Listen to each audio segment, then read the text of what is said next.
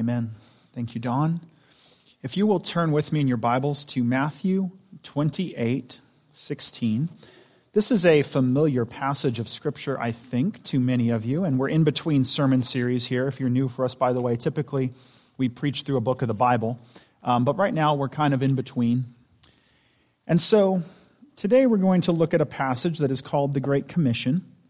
Again, familiar to many of you but I want to frame it in such a way that maybe you have not considered before. And I'm indebted to another pastor. His name's Joseph Spurgeon, not Charles, Joseph. But I'm indebted to him uh, for, for this framework, for showing me this framework of how we can think about the Great Commission in a way that we look at the all statements, the always statements in this commission, because there are several. And it's a good way to think about this Great Commission in a new light, in a way that maybe you haven't read it before, because I'm guessing many of you have. So we'll look at these all statements in the Great Commission. We'll think about how Jesus has given us a mission as the church and as his people, but he's also equipped us and he's empowered us and he's prepared us to fulfill and to go and do this mission. Because Jesus is king, that's going to be the main idea here over all of this. And the king has essentially drawn up a battle plan for this era, for this church age, the last 2,000 years and beyond. But it's a plan, as we'll see here in this commission, for how the earth will be subdued and overcome by the beautiful power of the message of Jesus. So it's a plan of conquest in a sense. And it's the message that Jesus saves. Jesus saves those who repent, those who turn away from sin and evil and look toward Him. And so what we're going to get today, it's the overall big picture of the battle plan. And it's the picture of what all Christians are to accomplish together as his church, all of us even, as the Way Fellowship Church.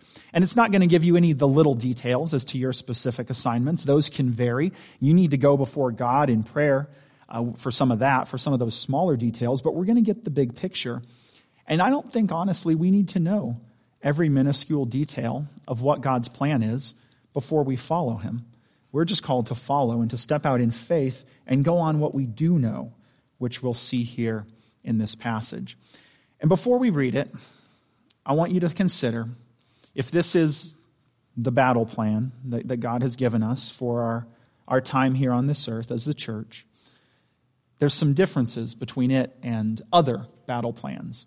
You know, unlike most human battle plans, this is one that guarantees victory. There's no chance of failure. There's no chance of defeat. And so remember that when you're in the moment, when you're despairing, when you're disappointed because maybe something didn't go the way you thought it would, someone didn't come to faith when you hoped they would, when you're struggling to share Jesus, there is a guarantee of victory with this plan. So, read with me the Great Commission. I want to start in verse 16. We're going to read verse 16 through 20 today of Matthew 28. The eleven disciples traveled to Galilee, to the mountain where Jesus had directed them. When they saw him, they worshiped, but some doubted. Jesus came near and said to them, All authority has been given to me in heaven and on earth. Go therefore and make disciples of all nations, baptizing them in the name of the Father and of the Son and of the Holy Spirit, teaching them to observe everything I have commanded you. And remember, I am with you always to the end of the age. Beautiful, beautiful passage, beautiful commission, beautiful marching orders.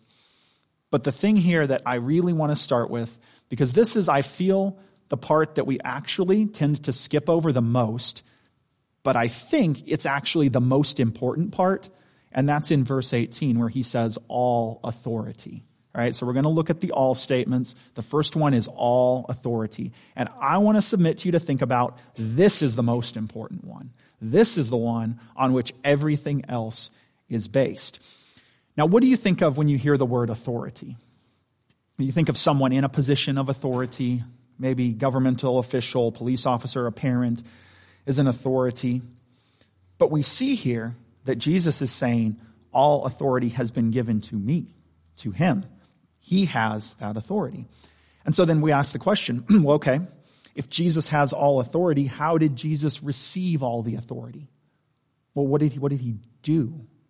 Because no doubt, I think Jesus had a great deal of authority from his very first moments. Incarnate as an infant, he always had a level of authority. However, it does seem as though the Father was holding something back from giving him full authority until his earthly task was finished. Excuse me, until it was accomplished. Because you think about it, okay, Jesus comes incarnate as a baby. There's some, some things there that he's not doing at first for those first 30 years, but then he comes walking the earth in humility. He doesn't flaunt his divinity. He doesn't show it off. He's not doing these miracles for attention per se. And he doesn't live in royal courts. He doesn't have great wealth. He doesn't have an earthly army.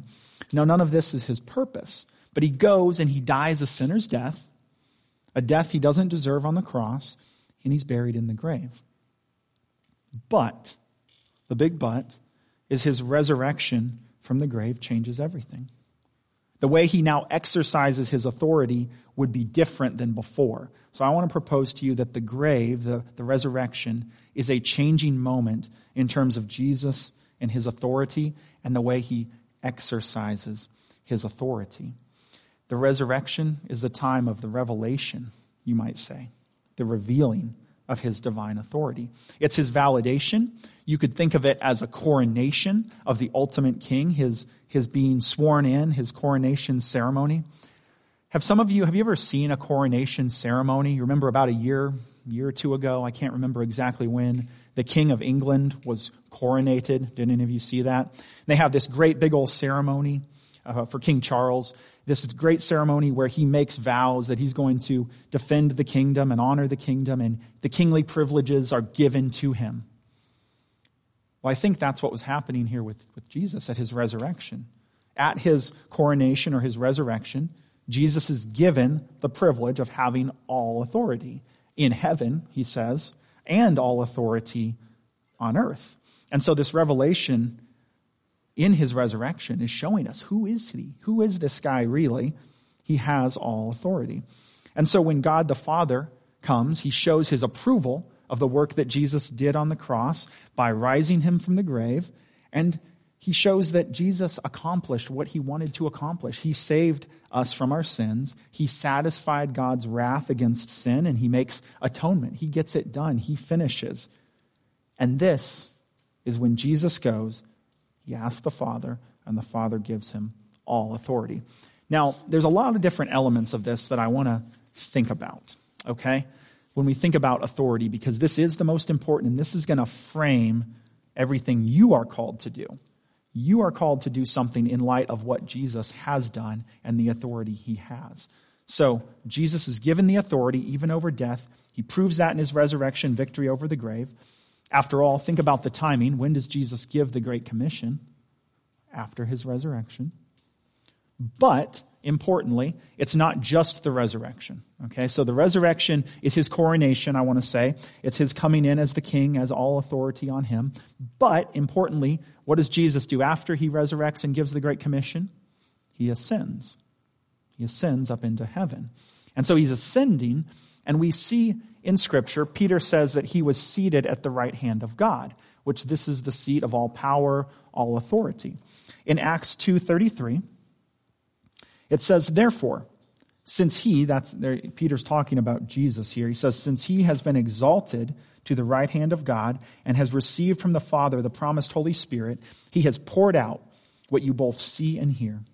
For it was not David who ascended into the heavens, but he himself says, The Lord declared to my Lord, Sit at my right hand until I make your enemies your footstool. And so Peter's saying here, Jesus has the power and authority by virtue of where he is now seated, which is at the right hand of God, the hand of power. And so Jesus being seated there means all his enemies are subjected to him. They have to do what he says. Whatever limited authority had once been given to Satan is now being withdrawn and it's being taken away following Jesus' victory over the grave and exaltation to the right hand of God the Father. Jesus' authority is supreme. And so we're told this, he has all authority. And you think about what does that mean then for us here? What does that mean for your life and for the commission he's given us? Well, it means there's no area that's off limits to what he can control and what he can do. He can do whatever he wants because he has full, complete power. And we're told, it says here, he has all authority in heaven and on earth.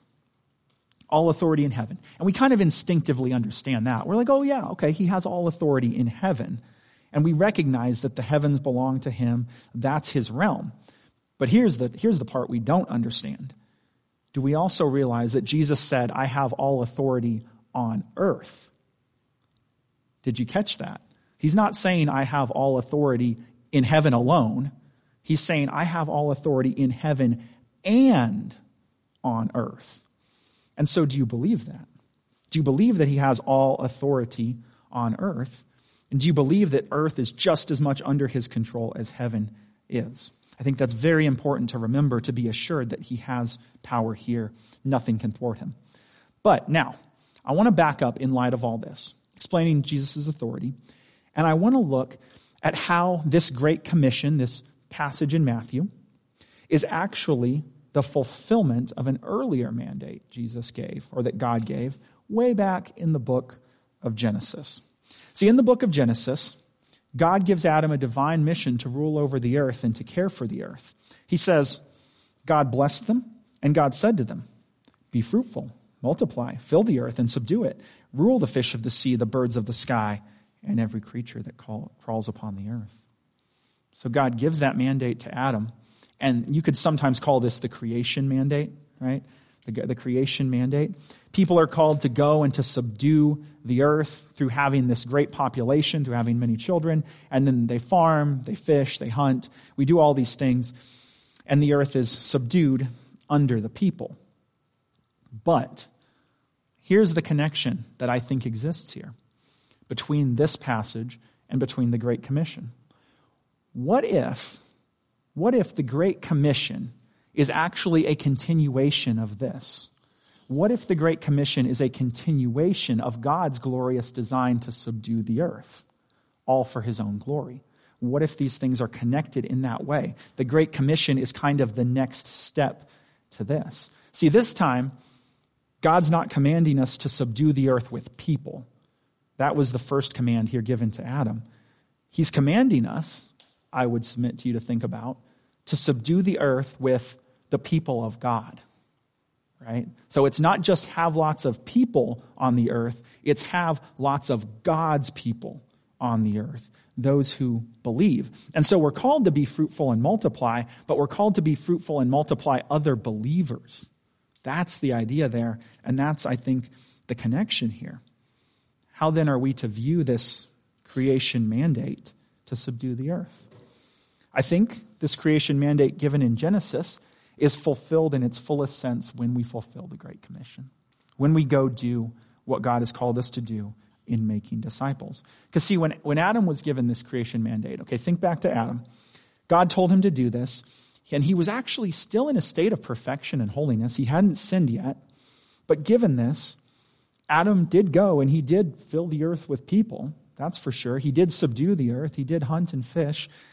But he didn't fill the earth with holy people, as was God's original intent. He filled the earth with sinners, with people broken and still made in the image of God, but cut off from God, cut off from the original purpose when God gave that mandate. And so the Great Commission is bringing it back all together. Jesus is fixing this problem of we're filling the earth now with holy people, with those who belong to God, as was the original purpose here in this mandate.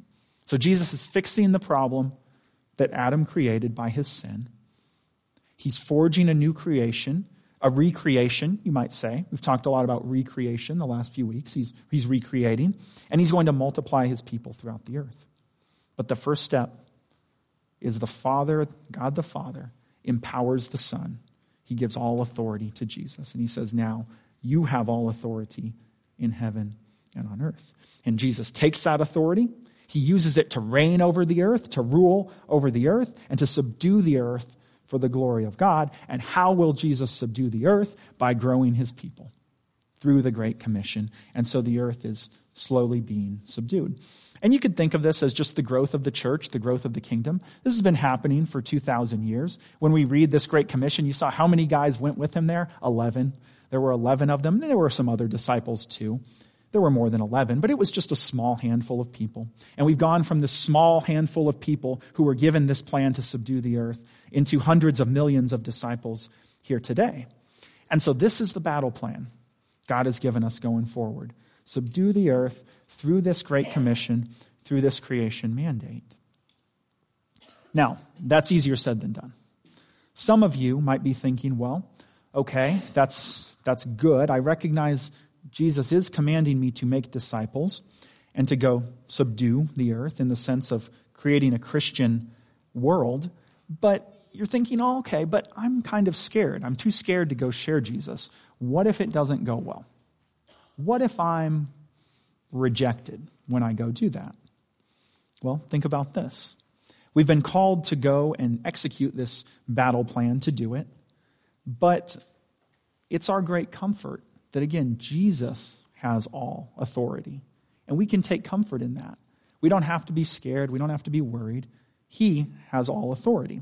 And so if you consider what's the difference between this and an earthly battle plan?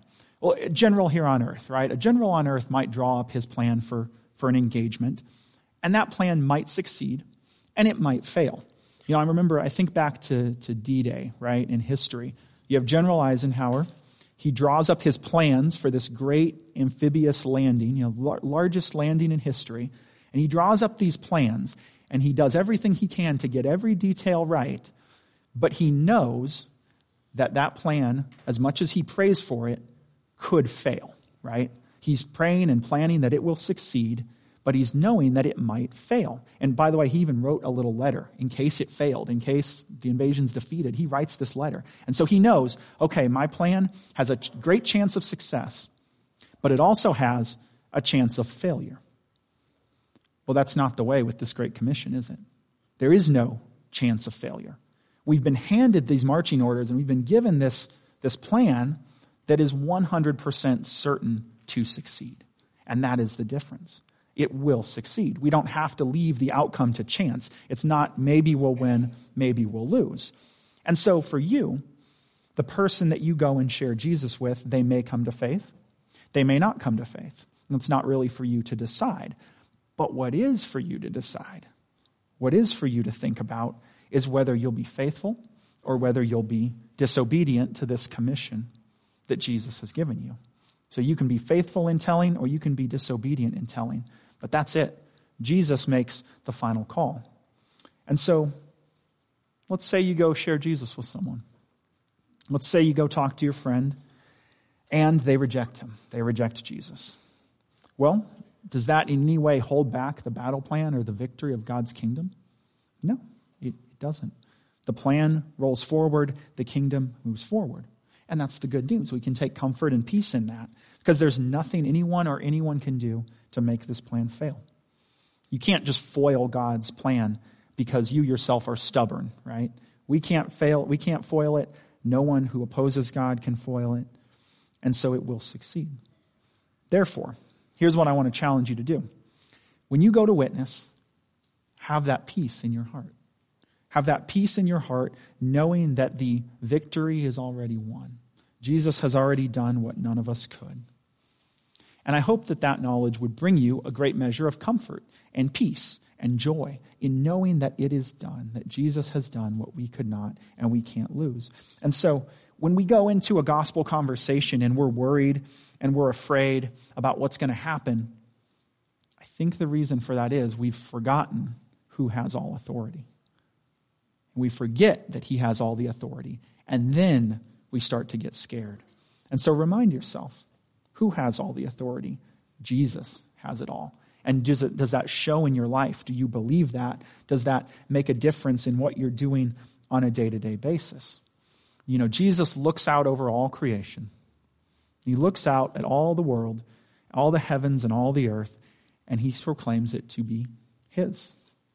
He has the authority. So when you go to proclaim Jesus, as that's going to be the challenge this week, is, well, I should say, will you go in such a way that you are comforted and at peace in doing that? In knowing that success or failure does not depend upon you, success has already been granted by Jesus no matter what happens. So that's number one. That's the most important one. That's why I want to spend the most time on it. Jesus has all the authority, and that is the framework for our Great Commission. But then we read on, and it says in verse 19, Go therefore, therefore, because he has all the authority, go now and make disciples of all nations. So that's number two. What are we called to make? Who are we called to make disciples of? All nations. The gospel is for everyone, not just a certain ethnic group, not just a certain type of people. If you go back to verse 16, it says, The 11 disciples traveled to Galilee. All right, they go to Galilee to, to receive this great commission from Jesus. And that's kind of, it's a little detail, and it's easy to miss. But think about this. I, I think the fact that it's given in Galilee is actually kind of important. Okay, where do Jesus' death and resurrection, where does that all take place? In Jerusalem. And where does his ascension take place? It's in Jerusalem. So why do you have this little stopover in Galilee in between? Well, I think this is symbolic of the intent to take the gospel to all nations, right? That it's no longer just a Jerusalem thing. It's no longer just a Jewish thing, but the gospel is going to all nations. Isaiah 9, speaking of uh, Galilee, look at, look at how Isaiah refers to Galilee here. He says, Nevertheless, the gloom of the distressed land will not be like that of the former times, when he humbled the land of Zebulun and the land of Naphtali. That's Galilee. You go look at the map of where ancient those tribes were located. They're the Galilean tribes. But in the future, he will bring honor to the way of the sea, to the land east of the Jordan, and to the Galilee of the nations. The people walking in darkness have seen a great light. A light has dawned on those living in the land of darkness. This area, he calls it the Galilee of the nations, or your translation might say the Galilee of the Gentiles. So this is a mixed region ethnically. It kind of always had been, much more multicultural than Jerusalem. You have lots of Jewish cities there, but you also have Roman cities, fortified Roman towns with foreign populations. And then you've got Samaria right next door, and you've got Tyre right next door. And so this is a much more multicultural region. And if you think about in the Old Testament, you have Jerusalem. And the Judaism in the Old Testament is kind of a come and see religion. It's come to Jerusalem, see what God is doing, integrate into Israel. When you follow God, you integrate into the people, and it all happened there in that little spot. But now Jesus is changing that. And he's bringing it from a, from a come and see religion into a go and tell idea where we move beyond Jerusalem and we go on this idea of world conquest. It's not just Jerusalem anymore, it's Galilee into the Gentile nations. Gentile means all people who are not Jews. There's no longer a central temple. We're moving out. And so, giving this commission in Galilee, I think, is a great way to illustrate that Jesus is for all nations, that Jesus' offer of salvation goes to all people those of every country on earth, every group, no matter who they are. This offer of salvation is for them. And I think that's why he goes to Galilee, because why else? Why else, you know, be resurrected in Jerusalem, travel up to Galilee, give this commission, travel back to Jerusalem to ascend? I think that's part of the reason why. And so Jesus comes. He holds all authority to make the disciples in all nations. And this word for nations is ethnos. What does that sound like to you? ethnic, right? An ethnic group. It sounds like the word ethnicity, ethnic group. You could call that a people group. That's the words that they like to use in missionary jargon, right? A people group, an ethnic group, an ethnos. And so Jesus has given this call to go and make disciples of all ethnos. And there are two different ways we can think of that task. Okay, so I'm going to give you two ideas here when it comes to all nations, and I think both of these have a lot of validity to them. These are both good ways of thinking about this commission to all nations. First is a directive to ensure that the good news, news of Jesus reaches every corner of the world. It's to get to all the different people. The idea is that we'll see individuals from the various nations becoming disciples of Jesus from this country and that country and that country and that country all over the world.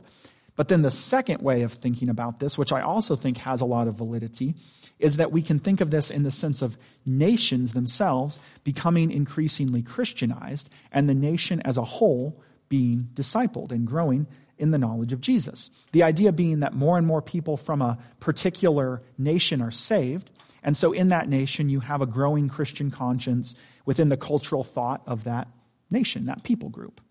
And so there's a lot of truth to that as well. And so we're called to do both to go and ensure the gospel reaches every corner of the world. And then we see societies naturally transformed as a result of that gospel flourishing and growing in the hearts of those people. Now, I want to read a psalm here that emphasizes that Jesus received all the nations as his kingly inheritance. And this is what makes Jesus the grave um, and earned him the power and the authority. It's Psalm 2, and this is a prophecy. Remember, this is written hundreds of years before Jesus, but I think it's very relevant to this idea here of all the nations. Psalm 2, 8 through 9. Ask of me, and I will make the nations your inheritance, and the ends of the earth your possession. You will break them with an iron scepter, and you will shatter them like pottery. That is a powerful scripture. Ask of me, and I will make the nations your inheritance.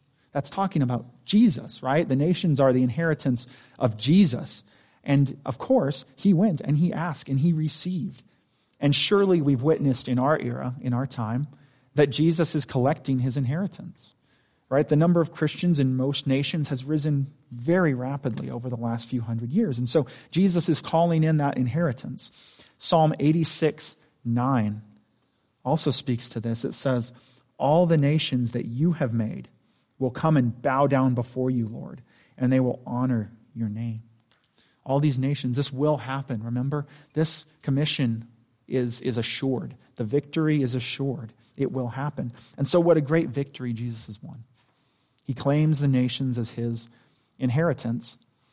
And then, in light of all this, in light of his authority, in light of our call to go make disciples from all people groups, from all nations, he says, You're to baptize. He says, Go therefore and make disciples of all nations. What do you do? The first thing is you baptize them. So, in light of all this, the commission is not something we engage in timid, timidly. It's something we go and do. Jesus is the king. He's sending us out as his ambassadors to proclaim that he has authority. All nations belong to him. And therefore, you will be baptized. And so we do this by baptizing them. That's, a, that's the symbol, right? That's the symbol of our union with Christ our union with Christ in his death and in his burial and in his resurrection. And perhaps there's some of you here, I don't know, who need to consider what it means to be baptized. That is the step, the call of the disciple. You say, Yeah, I'm a disciple of Jesus. I believe in him. I trust in him. Well, then what are we called to do? Be baptized, as his disciples should be. Because if you're a disciple of Jesus, you can identify with him that way. Identify with Jesus by taking on that step of being baptized. And every baptism is joyful. Every baptism is amazing because it represents another step forward in this great commission advance. As it's going, as the gospel goes to all nations, the baptism of each individual person symbolizes progress, right? Another step forward, another step forward, another person following Jesus, another person from this nation and that nation and that nation and that nation coming under the banner of Jesus. And so it's a symbol of Jesus' victory not only in your life, but in the greater kingdom. And so, in this season of our lives, let's think about ourselves then.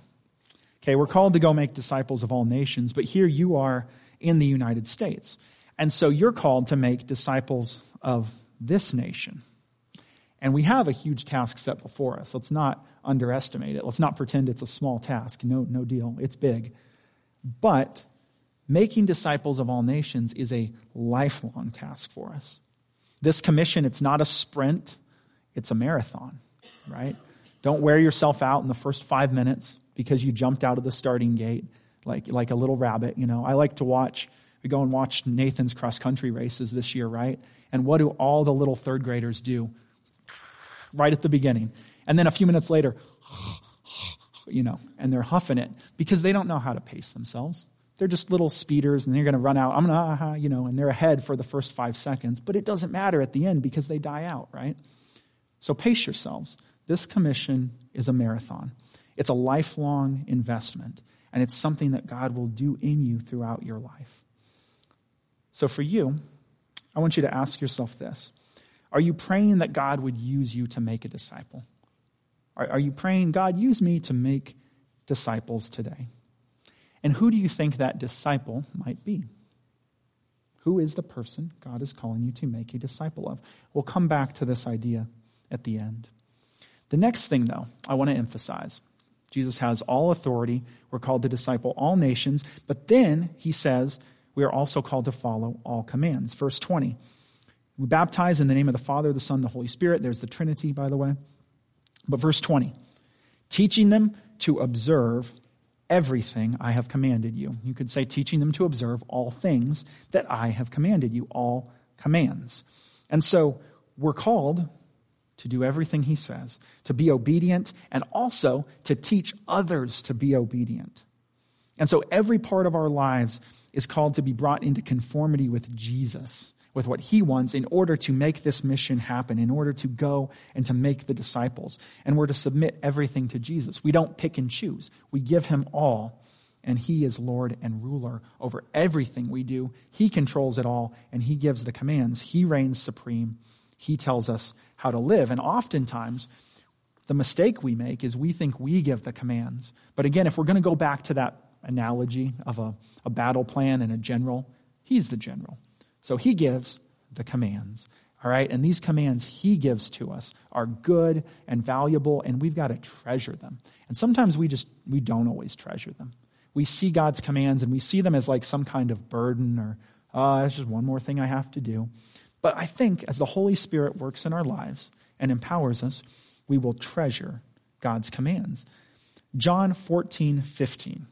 Listen to this. He says, If you love me, you will keep my commands. I will ask the Father, and he will give you another counselor to be with you forever. That's the Holy Spirit. Right? And the Holy Spirit is the one who's helping us to do this, who's helping us to follow these commands because he's made us to love God.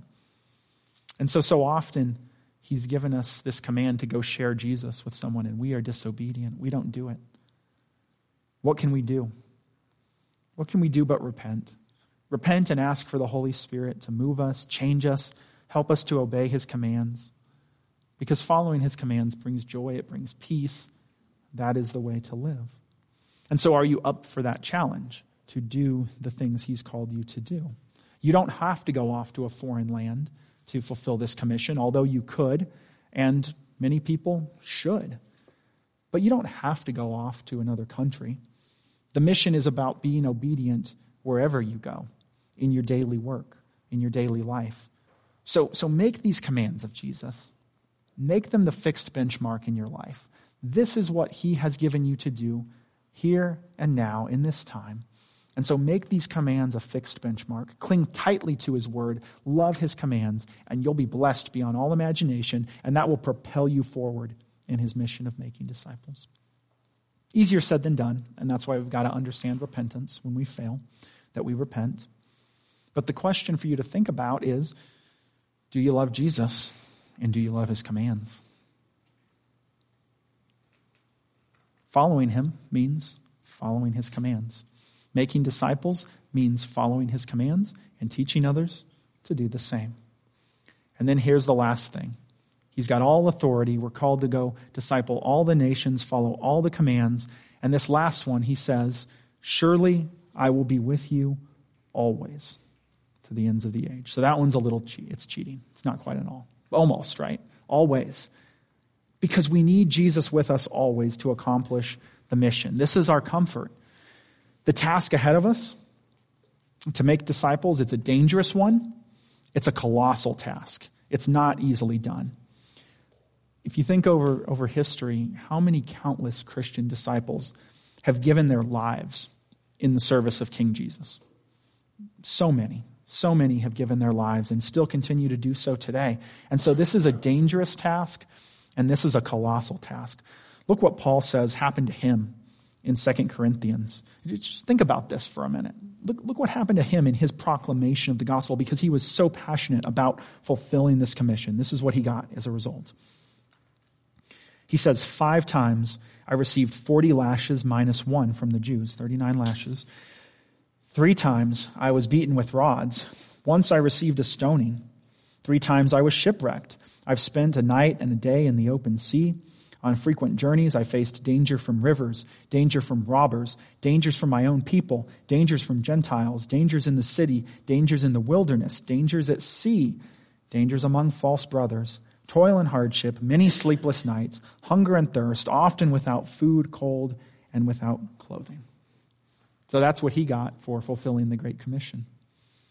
Uh, yeah, I mean, that, that makes me feel pretty, I've got off pretty easy, haven't I? I mean, maybe I get the occasional insult or, or the middle finger, and that's like the worst of it. Um, I don't get any of this. So um, I think we're pretty blessed in that sense. But despite that, we too have to be willing to put ourselves in danger to accomplish the commission, right? The mission of Jesus has to be more important than our lives. If you go back again to the disciples here, Jesus charges this poor, ragged little band of disciples with taking over the world. I mean, seriously, put yourself in their shoes. There's 11 guys standing on a mountain, and Jesus says, You're going to go make disciples of all the nations. What's your thought process? Like, what? That's insane. Jesus, there's 11 of us. We're a bunch of kids. We're a bunch of teenagers. What are we going to do? Are we going to be able to make disciples of all the nations? That's silly. I mean, you'd have thought this was an insane statement, right? If they, they know that, they know, they know Jesus. So they're not thinking, okay, this is totally insane. They're probably going with it. But like, if you just heard someone say this, and, and it's, you don't know that this is Jesus and that he has all authority, uh, right? If you just heard that statement, you're going to go, you're going to go make disciples of all the nations, you 11 guys. You, you'd think that's the stupidest thing you've ever heard. You say that's never going to happen. You're just a raggedy little group of kids in, in Galilee. Never going to happen. Now, 2,000 years later, we have a little different perspective. We're like, okay, yeah, that's, that's doable. This mission makes sense. It's accomplishable because we can see the progress that's already been made throughout the centuries. And so we have to remember that in this mission, okay, it looks more possible now than it did 2,000 years ago, but it's always impossible apart from the power of God. It doesn't matter if there's millions of us or 11 of us, it's always impossible apart from the power of God. And that's why we're told Jesus will be with you always. He will be with you always, because without him, this commission makes no sense. And so in verse 20 there, he told us, I'll be with you always.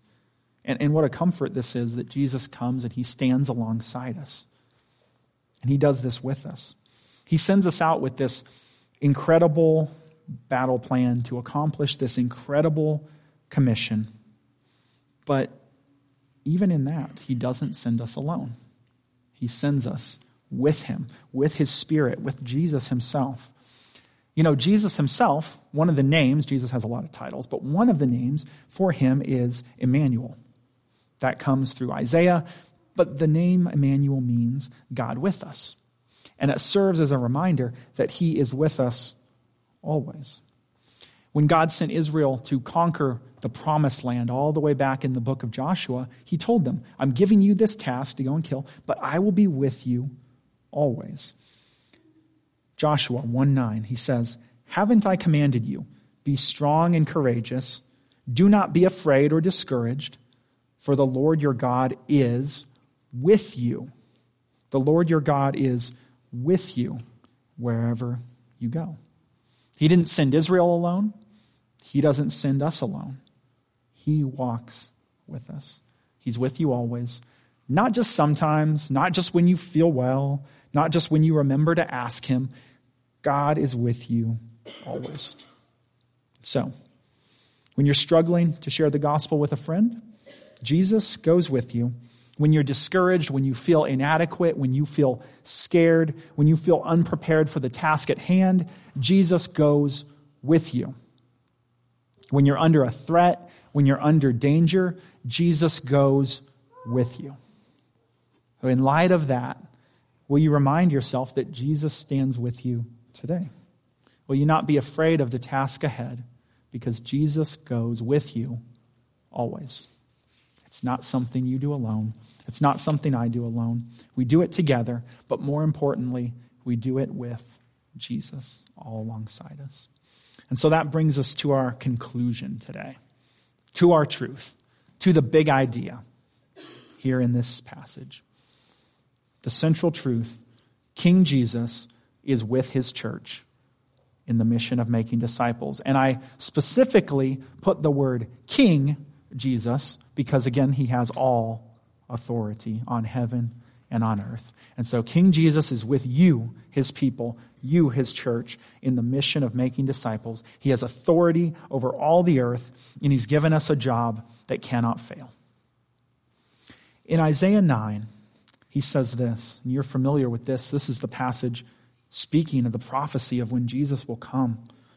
He says, For a child will be born for us, a son will be given to us, and the government will be on his shoulders. He will be named Wonderful Counselor, Mighty God, Eternal Father, Prince of Peace. Now listen to this, though. The dominion will be vast. The dominion will be vast, and its prosperity will never end. He will reign reign on the throne of David and over his kingdom to establish and sustain it with justice and righteousness from now on and forever. The zeal of the Lord of armies will accomplish this. Did you notice it doesn't say you, the people, will go accomplish this? Who accomplishes this?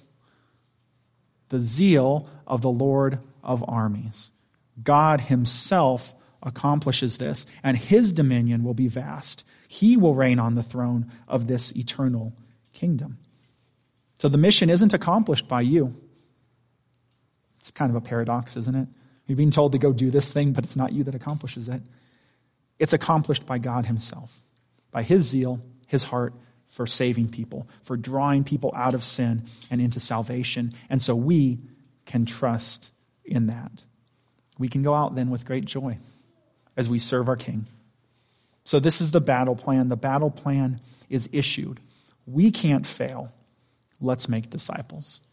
So I want to bring it then in contextually to what I want to ask you to do today.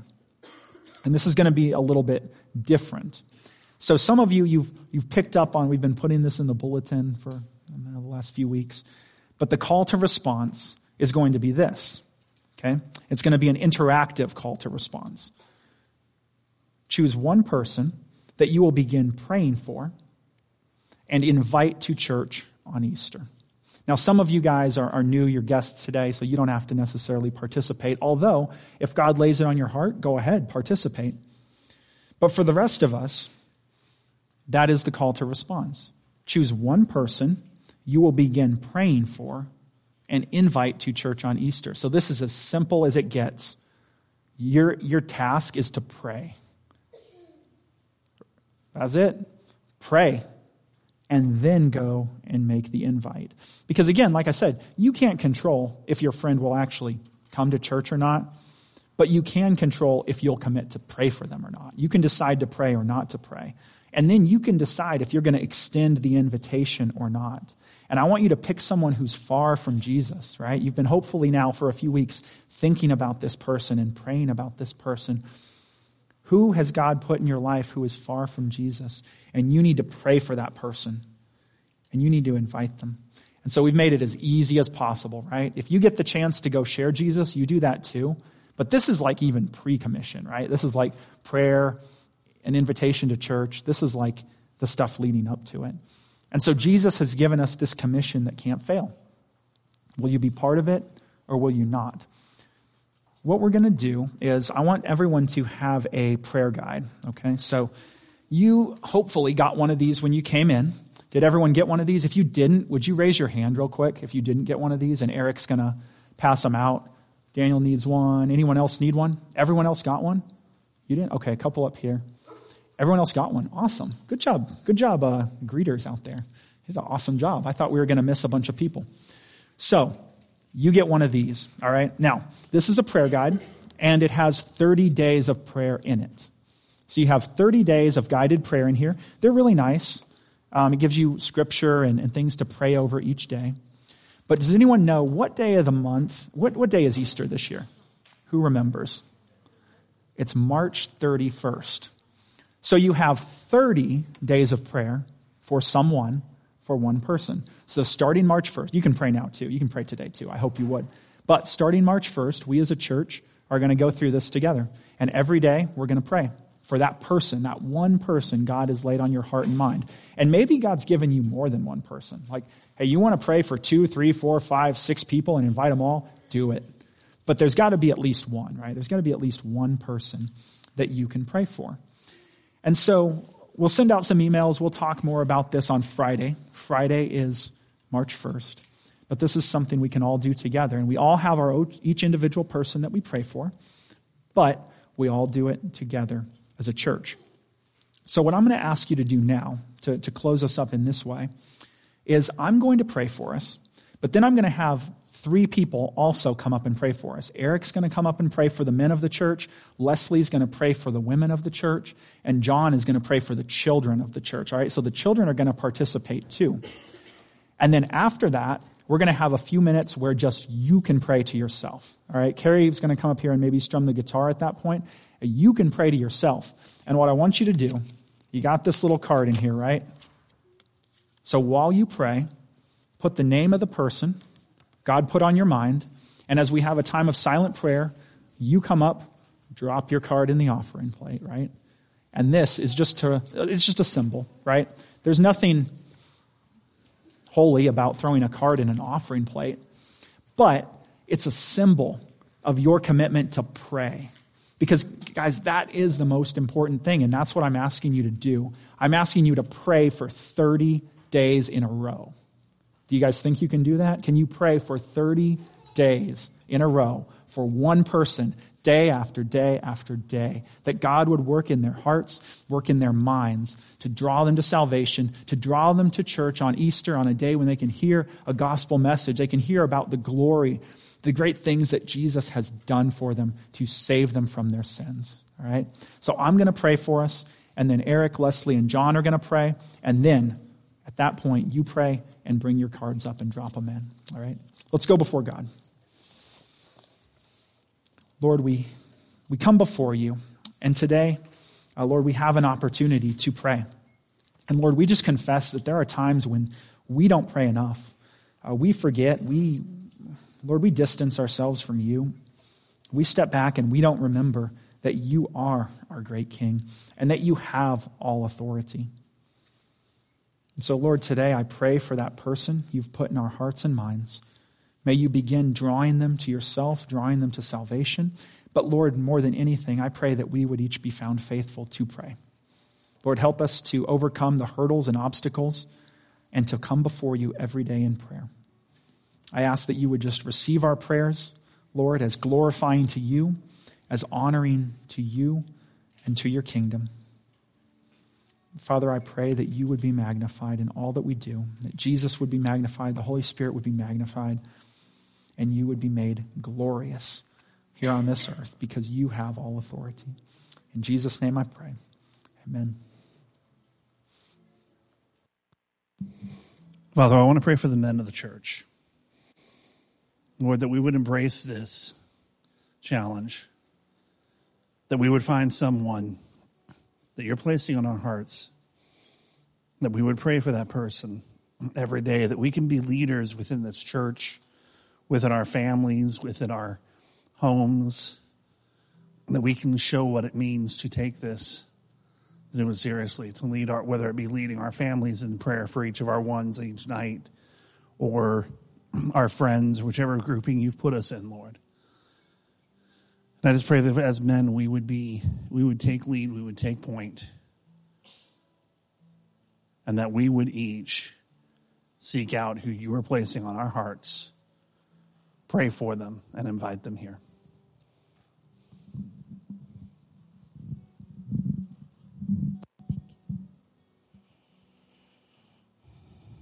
Dear Lord Jesus, Almighty God, we come before you, Lord. Pray for the women's ministry. I pray that you will help us to learn to show our love to our neighbors, to our friends. Show them the love that you have shown us and taught us from the Bible. Show them that, that your world is so much nicer than the, than the one that they live in. Show, help us to share your, your, your word. Help us to step out in faith and invite somebody and let you do the rest. I pray, Lord, that you will give our women courage. Give them the love, for they are compassionate. Let them show the love to those around them and invite their friends, family, or neighbors. We ask this in your holy name. Amen.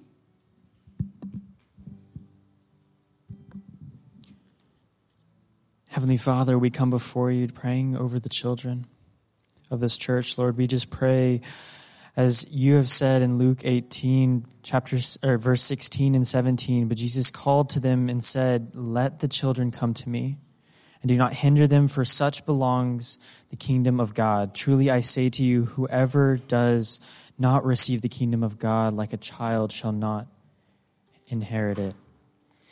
Lord, let us see and experience the and experience the greatness and the beauty of what it means to just be a child of God and to have that childlike faith as we just step into your presence. Lord, I pray over the children that they may be able to step out and have courage and strength as they see their mom and they see their dad step out in faith as they choose their one. Lord, may this be a wonderful time of conversation and an opportunity to disciple those within the home. Lord, that these children, that they may ask and seek answers for what it means to truly say, God, I want to follow you. And God, I want to share with others about you. So, Lord, we just lift up these children, Lord, that you may work in their hearts mightily as you just work and continue to move in our lives as parents, as leaders, as teachers, as just men and women within this church. Lord, as your church, we come before you as children, de- desiring, Abba Father, for you to come and just be, accept us. Lord, and transform us and mold us. Lord, we surrender this all to you, Lord, as we just pray over this next 30 days. Lord, may you work in each and every single one of our lives. Lord, give us that childlike faith. Let us step out in boldness for the commission that you have called us to do in your authority. In Jesus' name, amen. Amen. Take a few minutes now to pray as yourself, uh, silently, and then come, put your name in the offering basket, and then in a few minutes, Carrie will lead us in song. So let's take a few minutes to pray.